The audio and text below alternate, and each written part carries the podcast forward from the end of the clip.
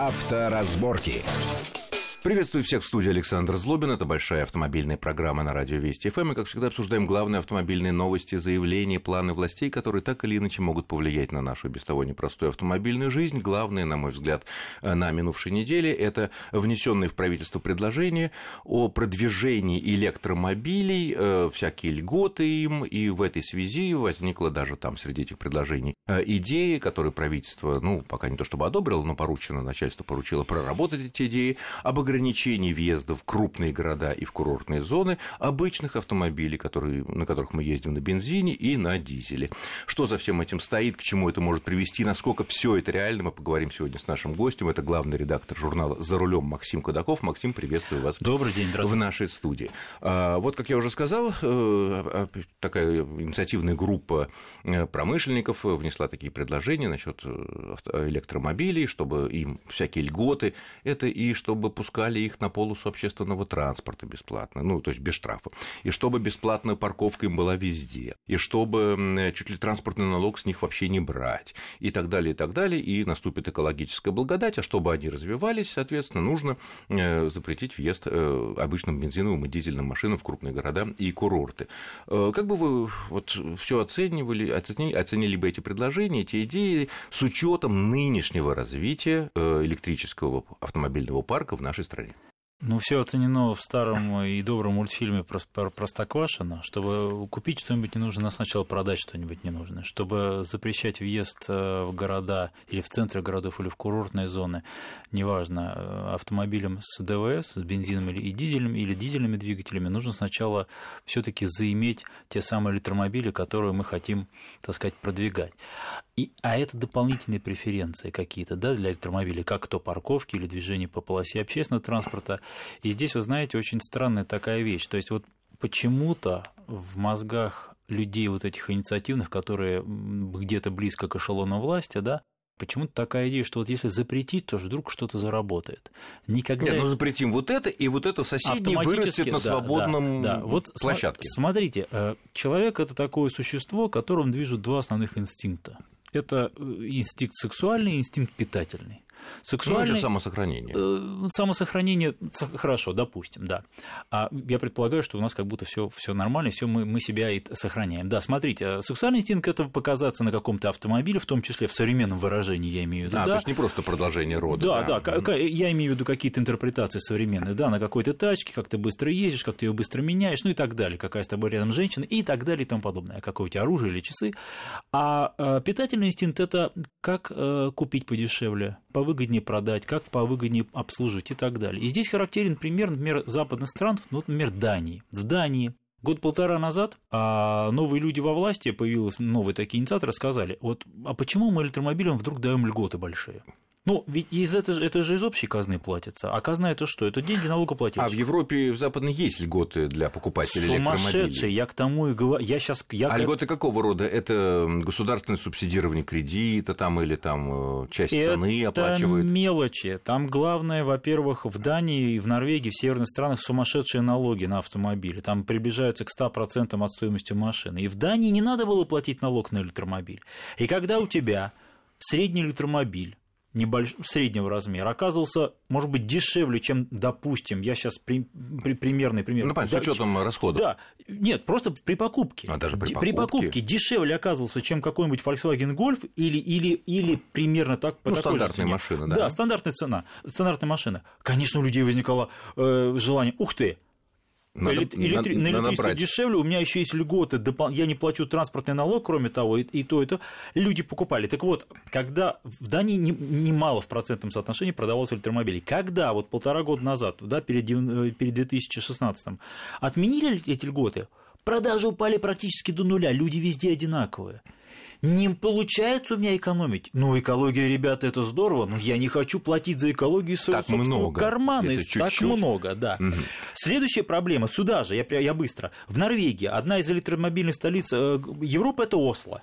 В Осло в, в объемах регистрации автомобилей всех электромобили занимают сейчас чуть ли не четверть или треть. Врать не очень много. Так. У них появились проблемы, которые можно было ожидать. У них уже очередь из тех, кто без очереди на полосе общественного транспорта. Так. У них уже не хватает налогов, чтобы ремонтировать или дороги, потому что владельцы электромобилей не платят налог.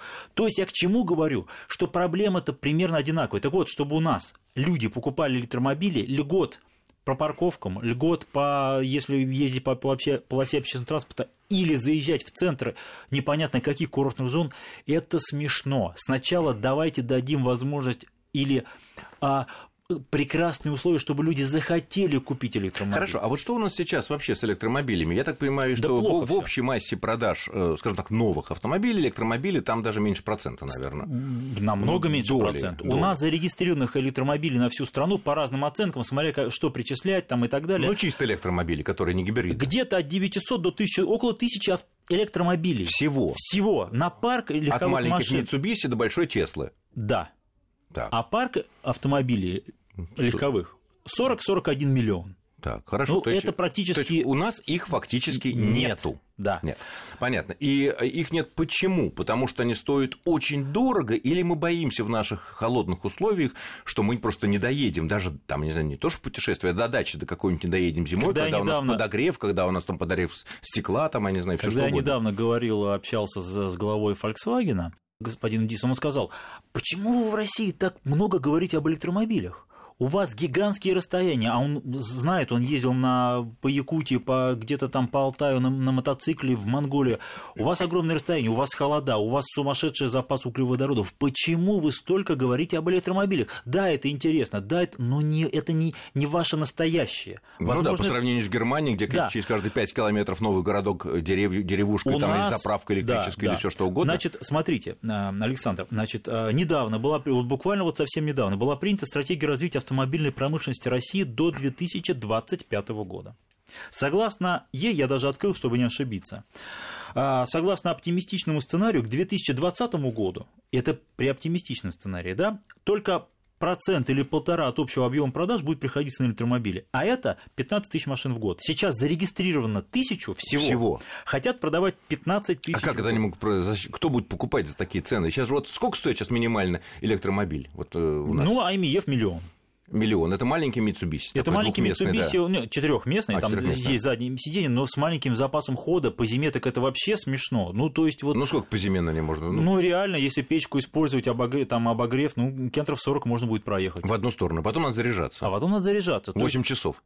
Да, Быстрой зарядки. Да, да, да. Ну, если только еще прицепчик с аккумуляторами запасными, ну тогда получится тогда Либо, и да. расход и больше. Ведь, ведь смотрите, даже если у вас есть выведена какая-то розетка, допустим, на парковке, и вы честный человек, вот попробуйте с компанией, которая владеет парковкой, или с а, электросетями договориться о продаже вам электричества из этой розетки. Вы никогда не договоритесь. А такого, чтобы кинул там, я не знаю, сколько-то рублей, и на это рубли получил электричество. Нет, то есть это все либо нелегально, вы, вы говорите дворнику или охраннику, я буду тут вилку оставлять в розетке, да, на ночь, ну, оставляй, вот тебе там 500 рублей там, за месяц, и я буду заправляться, заряжаться. Либо ты в частном доме своем заряжаешься, ну, там да? легче, либо да. у тебя богатый офис, и ты сам не последний человек в этом офисе, ты подъезжаешь... Подземная тебе, парковка, И у розетка. тебя там есть розетка, да.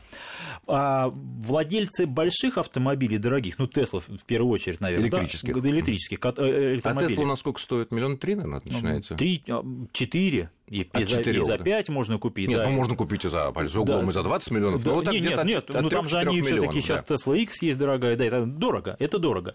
У них другая проблема, у них нет проблемы с общественными зарядками, потому что запас хода довольно большой. Если человек, допустим, живет за городом, ему вполне хватает доехать до работы в Москву, к примеру, там, или, или это другой крупный город, вернуться обратно и опять поставить на, на зарядку свою. Ну да, в своем да, коттедже, да, да, понятно. Но это все исключение. Так вот, возвращаясь к нашим запретам возможным, да, в курортных зонах. Да ну, и большие миллион, ну, города-миллионники, как говорится. Да, Курортные зоны будут первый шаг. Второй, второй, второй шаг – это когда курортным зонам причислят просто туристические места. А это, например, весь центр Москвы, весь центр Питера, это там… Да ну, никто не скрывает, говорят, это города-миллионники. Кстати да? говоря, в, в ходе обсуждения вот этих вот идей э, уже люди из э, Министерства транспорта, вот в лице одного из заместителей министра, э, сказал, что, ну, вы знаете, конечно, ограничения на въезд в крупные города, вот сразу так нельзя, не надо, не надо. Надо вводить поэтапно, и, и надо начинать с машин стандарта Евро-3, вот как передает ТАСС, не то чтобы вообще сразу запрещать бензиновые и дизельные двигатели для вес города, начать с запрета Евро-3. Вот. То есть это примерно половина автопарка нашей страны? Я не совсем, правда, тут не совсем ясно из этого сообщения, имеется в виду Евро-3 можно или нельзя. Ну, допустим, допустим, даже Евро-3 можно. То есть нельзя Евро-2, Евро-1, Евро-0, все, что до Евро. Я так понимаю, Евро-3 – это машины, если наши да, машины, продававшиеся у нас, выпуска примерно 7, 8, 9 год. Типа того, да, да, да. да потому да, что 10 11 уже... это евро 4 уже. Да, пошли. но это уже все-таки современные машины. Да, потому что 4 5 год это евро 2 еще были, вот даже ну, такие. Вот. Это означает, что э, даже если вот мы э, ограничиваем здесь, то машины все старше, там, не знаю, выпуска 6, 7, 8 годов, они, значит, не попадают в города, потому что, и тут, кстати говоря, очень важно, что совсем недавно э, правительство утвердило новые дорожные знаки, так называемые экологического ограничения, где вот изображена машинка, из которой дымок такой идет, и значок, допустим, 3, да, это означает, что ниже Евро-3 сюда ездить Уже нельзя, да. И региональные власти городов, областей смогут устанавливать такие, да, и, соответственно, вот, ну, нельзя, да, а штрафы пока, конечно, не определены, но они, естественно, будут такие. На самом деле, вот, э, исходя из европейского опыта, с которого мы начали, потому что там и автомобилизация, и бензиновая, и дизельная, электрическая началась и проходила гораздо раньше, гораздо интенсивнее, чем э, у нас в последние десятилетия. Э, вот там есть такое, что вот ниже Евро-3 вот сюда въехать нельзя, Евро-4, или это только в каких-то отдельных местах? Были похожие вещи в Европе, а, но немножко в, друг, в другом ключе. А, редко когда запрещали, потому что это свобода передвижения. Скорее, например, разрешали. Ну, допустим, какая-то относительно закрытая пешеходная зона, куда можно въезжать только тем, кто живет, допустим. Но если я просто помню в Риме, я, у меня просто это сложилось, стоит автомобиль, это там много лет назад, у нее табличка, там, там четверочка стояла, или написано Евро 4, просто на бумажке. Это значит, это новый автомобиль, который теперь вдруг все были Евро 3, то есть лет 20 назад, да? Евро и у него 4, больше прав. И у него просто больше прав. Ему Понятно. можно куда-то заехать, куда всем нельзя. Но означает, с другой стороны, что у тех, у других прав меньше. И, и, огранич... и ограничений все да, равно, да, да. нет. Ну, как правило, это душили очень сильно налогами. Это было в Японии, это было в Европе. И я прекрасно помню, когда вот был, был какой-то период, когда в Париже, например, очень одно время было довольно много таких ухоженных, но таких поезженных стареньких машинок. И вот где-то тоже на стыке 90-х, наверное, 2000-х наступил момент, когда через, в течение года двух-трех вот прям исчезли, схлынули раз, и практически нет этих машин, если не, не, не считать тех, кто... Налоги. Налоги, да. Но ездить можно везде. Было. А, ну, то есть плотина, кстати говоря, в Японии, да, вот этот поток огромный поддержанных японских машин на Дальний Восток вызван в том числе тем, что с определенного возраста автомобиля там налог на старую машину такой, что ну, дешевле продать даже да, но мы, недорого. но мы при этом говорим о благополучных новую. странах. Мы говорим о Франции, мы говорим об Италии, мы говорим о Японии. Между прочим, Япо... Э, Россия не единственный импортер э, старых э, праворульных машин. Огромное количество их продается, например, в Новой Зеландии. Они ну, всегда поступали в Австралию. Ну, в Новой Зеландии, Австралии там им хорошо, у них и так праворульные Согласен, машины. но ста- старые машины тоже туда уходят. Поэтому я к чему говорю, что у нас уровень жизни не, та, не настолько высокий, не настолько мы вообще достигли даже в простых вещах прогресса, чтобы вот электромобили внедрять так, как внедряют Хорошо, на Норвегии. а вот если вот все таки э, ориентироваться на вот эти вот правительственные планы, всякие эти идеи, а есть перспективы у наших э, рынка авто, электрических автомобилей, и что для этого нужно сделать? Это огромные расходы будут со стороны государства? Или тут, а, потому если... что люди сами не пойдут на не большие пойдут. расходы? Ну, давайте считать. Я, вот смотрите, вот тот же IMF Mitsubishi, да, стоит миллион. Я считаю, что он будет продаваться а, легко и быстро, наверное, когда он будет стоить в половину от этой цены. Ну, за 500 тысяч мы можем иметь вполне себе привычный, приличный относительно базовый Солярис или Риа. Ну, они уже дороже, они уже не 500 тысяч ну, стоят, но все таки все таки вы уже можете выбирать недорогой там совсем какой-то там машину узбекской сборки, например, да, или... Ну, Равон какой-нибудь, да, или, или, мод, Лада, или да. модный электромобиль, на котором еще и парковка. То есть для города это решение, для mm. Казани, для Питера, для Москвы это одно из решений. И об этом мы поговорим буквально через несколько минут после очень короткого перерыва, не отключайтесь. Авторазборки. Авторазборки. Итак, мы продолжаем наши авторазборки. В студии Александр Злобин и Максим Кадаков. Обсуждаем перспективы электрических автомобилей в нашей стране с учетом вот поручений, которые были даны э, правительством, проработать всякие идеи об относительно льгот, ну и ограничений въездов в крупные города машинам э, на обычных бензиновых и дизельных двигателях. Тем более, как я уже сказал, э, кто-то из, человек из руководства Министерства транспорта сказал, что начнем ограничивать, скорее всего, с уровня Евро-3 ограничить, потом Евро-4 не будем пускать, потом норму Евро-5 и вот постоянно, постепенно доведем до нулевых выбросов, то есть до полного запрета. Ну, по, поэтапно, чтобы сразу было так не очень больно. То есть мы вернемся к тому, что электрические машины у нас будут покупать только если будет резко снижена цена. А за счет чего она может снижена? Те же Mitsubishi, которые совсем у них там не очень хорошие финансовые дела, да или другие производители электромобилей, они же не будут продавать машины себе в убыток. Я начал с того, что не только у нас, везде, в любо, в, практически во всех странах такие машины продаются только при наличии определенных субсидий, преференций для покупателей. От государства. От государства, да. А даже, даже в богатой Калифорнии все-таки там есть э, ну, те, же, те же выделенные полосы, да, по которым, например, для электромобилей, для электромобилей или да, можно, можно ехать. Поэтому нужны субсидии. Государство должно платить. Если Хорошо, оно хочет а развития... Если, а, если, а если государство... Э, бывало такое в нашей истории довольно часто, и относительно недавно, и давно, э, хитрее поступит, вот возьмут, вот запретят вот это, и у нас не будет выбора, как купить по нынешним высоким ценам электрическую машину, если мы хотим ездить Но в города, в крупные у многих, и курортные зоны. У многих людей нет выбора и сейчас, они не могут себе позволить купить э, простой автомобиль. Это многие, многие уже не могут себе позволить И хорошо, и машин будет меньше. Да, это, конечно, одно из решений, да, а там посмотрим, да, может быть, все, все каким-то образом вырулится. Но это, нет, это, конечно, не решение проблемы, нужны субсидии и, и очень большие. Других вариантов нет. А кроме того, чтобы людям не только купить можно было электромобиль выгодно, но и владеть им, плюс к этому дополнительные Ну, это о чем да, мы говорили, да. Налог, а это, соответственно, местные это... бюджеты и московские теряют деньги с парковки, теряют конечно, деньги конечно. со штрафов собираемые, теряют деньги с того, всего 5 10 Я уже не говорю о том, что сколько государство потеряет а... от акцизов на бензин, который будет, допустим, да, меньше а... продаваться, куда его а девать. А парк обычных автомобилей у нас постепенно стареет. У нас сейчас средний возраст автомобиля там приближается вообще по стране там к 18, по-моему, годам. Я сейчас не боюсь... Ну, были цифры 12 с половиной. Нет, да? нет, нет, больше, больше, больше, больше, да? больше, намного больше, да.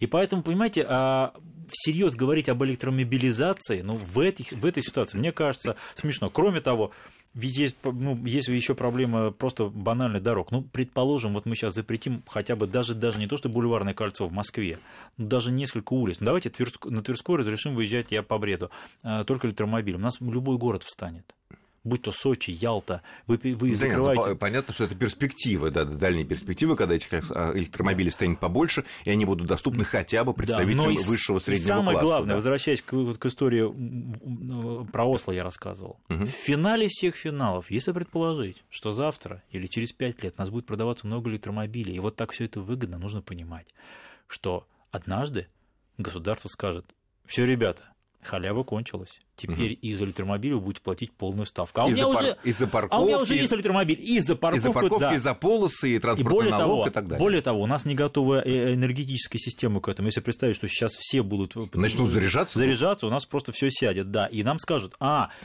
у тебя розетка для зарядки авто... электромобиля, ты будешь платить по пятерному, по десятерному, там, не знаю, какому тарифу за, тарифу за электричество. То есть государство То есть свои денежки обязательно вернет. Это хорошо, потому что потом оно отдает там всем, кому нужно это дело. Но, тем не менее, все понятно. Будем следить за развитием этой очень интересной темы, которая может повлиять ну, практически на всех нас. Ну, будем надеяться, что не в, ближ... не в самые ближайшие годы. Э, тут появились сообщения в прессе о том, что э, возникли проблемы э, в разгар вот летнего отпускного сезона с выдачей в подразделениях ГАИ э, международных водительских удостоверений. Ну, это связано якобы с тем, что там какие-то новые бланки, которые не завезли, не напечатали. Потом некоторые эксперты вообще говорят, что если в Европах э, мы катаемся просто со своими обычными правами, а сейчас Европа стала дорогая, народ стал ездить в Юго-Восточную Азию, и там, значит, требует права вот эти международные. Вот сколько я помню, вот много лет уже, может быть, лет 10, наверное, когда начался массовый такой туристический автомобильный бум у нас с выездом за границу на арендованных машинах или на своих, э, постоянно вопросы, вот, э, нужно ли вот это, получать это международное водительское удостоверение в дополнение к действующему национальному. Насколько я понимаю, что в Европе с этим проблем нет. Везде можно ездить по-нашему. В Европе практически все страны, по-моему, я по памяти боюсь обмануть, а какая-то одна из мелких стран, что-то, может быть, в Албании, надо проверить, не помню, кто-то не подписал Венскую конвенцию. Все остальные страны подписали Венскую конвенцию, согласно ей у нас тут есть много нюансов, но тем не менее, вот в базе своей, да, наши права признаются. У меня вот лично, я езжу в среднем за, за, за границу два раза в месяц. Из этих двух Но раз... имеется в виду и за рулем тоже там. И почти все время за рулем. У меня никогда не было никаких проблем. Никогда я брал автомобиль э, в прокат, никогда я ездил на чужих автомобилях, ни- ни- никогда я Никогда просто... там полиция никогда, нет, никогда меня полиция останавливала, если где-то это было. Никогда я штрафы платил, когда э, тоже такое случалось, да. А если какой-нибудь ДТП, страховой случай, такого не случалось? Фина- Потому что пугают этим, что так-то вам машину, конечно, дадут, и Смотрите. никто вас накажет. А вот если что-то случится, и тут покажут Да. маленький пункт в в договоре аренды автомобиля, что э, такой-то, значит, человек, который берет машину, обязуется иметь все документы, необходимые для управления машиной на территории, там, не знаю, Евросоюза. Давайте, Александр, разложим на две вещи. Первое, вот самое-самое плохое, что-то случилось ужасное, и вдруг вы, да, вот Ну, у вас ДТП, ну что, начинают, ну, да, начинают вас проверять. В финале всех финалов в крайнем случае пошлют, отправят, даже если у вас при себе вообще прав не оказывается. Не, ну, что плохо, бе- берем, что, что плохо, права у нас м- есть, мама, да. в гостинице они остались, а вы вдруг Ну, это уехали, ху- да? А, в финале всех финал- финалов а, отправят запрос, и выяснится, что у вас есть права национальные, которые вам выданы тогда-то, тогда-то, а наши национальные права, согласно Венской конвенции, признаются. Это первое и самое главное. Поэтому, если у вас честно полученные Мгм. водительское удостоверение, беспокоиться не о чем. Что и помимо этого есть какой расклад? Вот у нас есть, у меня, например, права, которые я буду менять в этом году в конце, розовенькие. Вот там по-французски написано «permis de conduire». Да, написано. Написано. Это было тоже... У меня однажды спросили, а где, говорит, Где в, в вот- Италии, спра- авис, да, спрашивает, да. а где, говорит, у вас международные права-то? Я говорю, вы знаете, вот показываю вот эти права, говорят, вы знаете, у нас новый тип прав, который одновременно и national, и international, Да. потому что, видите, вот по-русски, а вот видите, специально для По-латыни, вас по да, латинскими да. буквами. Да, говорят, действительно, все, берите машину. Вот. И это было в Венской конвенции. Не так давно участники Венской конвенции договорились о следующем пункте. Мы приводим вот эти наши новые зелененькие, зелененькие голубенькие маленькие, такие да. маленькие права, мы приводим их тоже к единому э, знаменателю, и по пункту там указано, да, первый пункт там, что там, фамилия, там, отче- э, имя, да, там, Но всё. на латыни там ничего не написано. Не написано.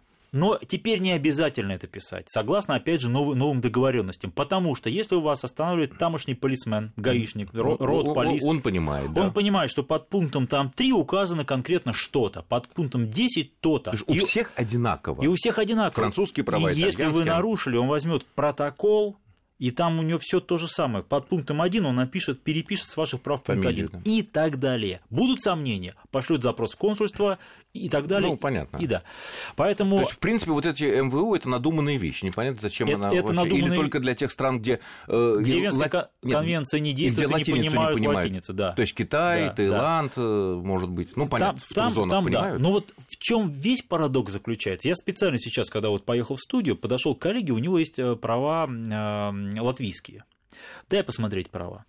И там мелким-мелким шрифтом, без, вот, без очков даже трудно прочитать, я то сфотографировал, увеличил, потом спокойно прочитал. У него на полях там написано по-гречески, по-английски, по-чешски, по-словацки, по-венгерски. Ну, то есть все языки Евросоюза. Ну, почти. Все, все вот э, Что написано? водительское Что это права? удостоверение. Да, что это а- право. а По-болгарски. А не справка на Да. пен- пенсию там. А у нас тот же самый формат, те же самые права. Есть место и не написано. Вот было бы написано, ну что вы... Тогда это- бы вообще И вообще проблем бы практически не было. Да. Ну, у нас осталось еще немножко времени. Э, Ну, вечная эта тема, конечно. Будем надеяться, что те, кто, кто получит. Э, Ну, последняя тема. Огромное количество сообщений, что китайцы выводят на наш рынок огромное количество новых моделей, новых машин. Вот это и Хаваль, это и Чанган, это и Лифан и так далее. Ну, тема китайских машин постоянно у нас возникает время от времени. Вот, исходя из э, вашего опыта, испытаний, которые проводятся, вот сейчас, в последние годы, китайцы продолжают расти в плане качества, в плане всего, или все таки пока они еще, скажем так, сильно отстают от э, привычных европейских или корейских марок, и это расстояние, разрыв не сокращается. Продолжаю. Они ведь тоже идут вперед. продолжают расти, в чем-то расстояние сокращается, во многом благо- благодаря тому, что китайцы просто в массовом порядке, имея огромное количество денег, в том числе государственных субсидий, приглашают европейских инженеров, э, европейских, японских, Дизайнеров. американских дизайнеров, инженеров, я в широком смысле беру, да, а, которые разрабатывают им все от двигателей, либо заказа на стороне размещают, до, до дизайна и, и управляемость, все, что хотите настраивать. Но идут две параллельные, так сказать, рост. Рост в качестве, в, в, в конструктиве. Да, понятно. И, и цены. И при этом цены. Чудес не бывает. А, и тут получается, что они начинают конкурировать уже с корейцами, а там уже потом с немцами Конечно, да. и прочими. И при этом они пока еще все таки являются китайскими машинами. Далеко им пока и до корейцев, и до японцев, Понятно. и до Ну, я думаю, китайцам, китайским машинам мы посвятим как-нибудь отдельную программу. Это очень К сожалению, эта ну, программа времени у нас заканчивается. Я благодарю нашего гостя за интересный и познавательный рассказ. Это был главный редактор журнала «За рулем» Максим Кадаков. Счастливо, Максим, спасибо удачи огромное. Вам, спасибо. Да, ну и все будьте аккуратнее на дорогах. Счастливо, ни гвоздя, ни жезла. С вами был Александр Злобин. Авторазборки.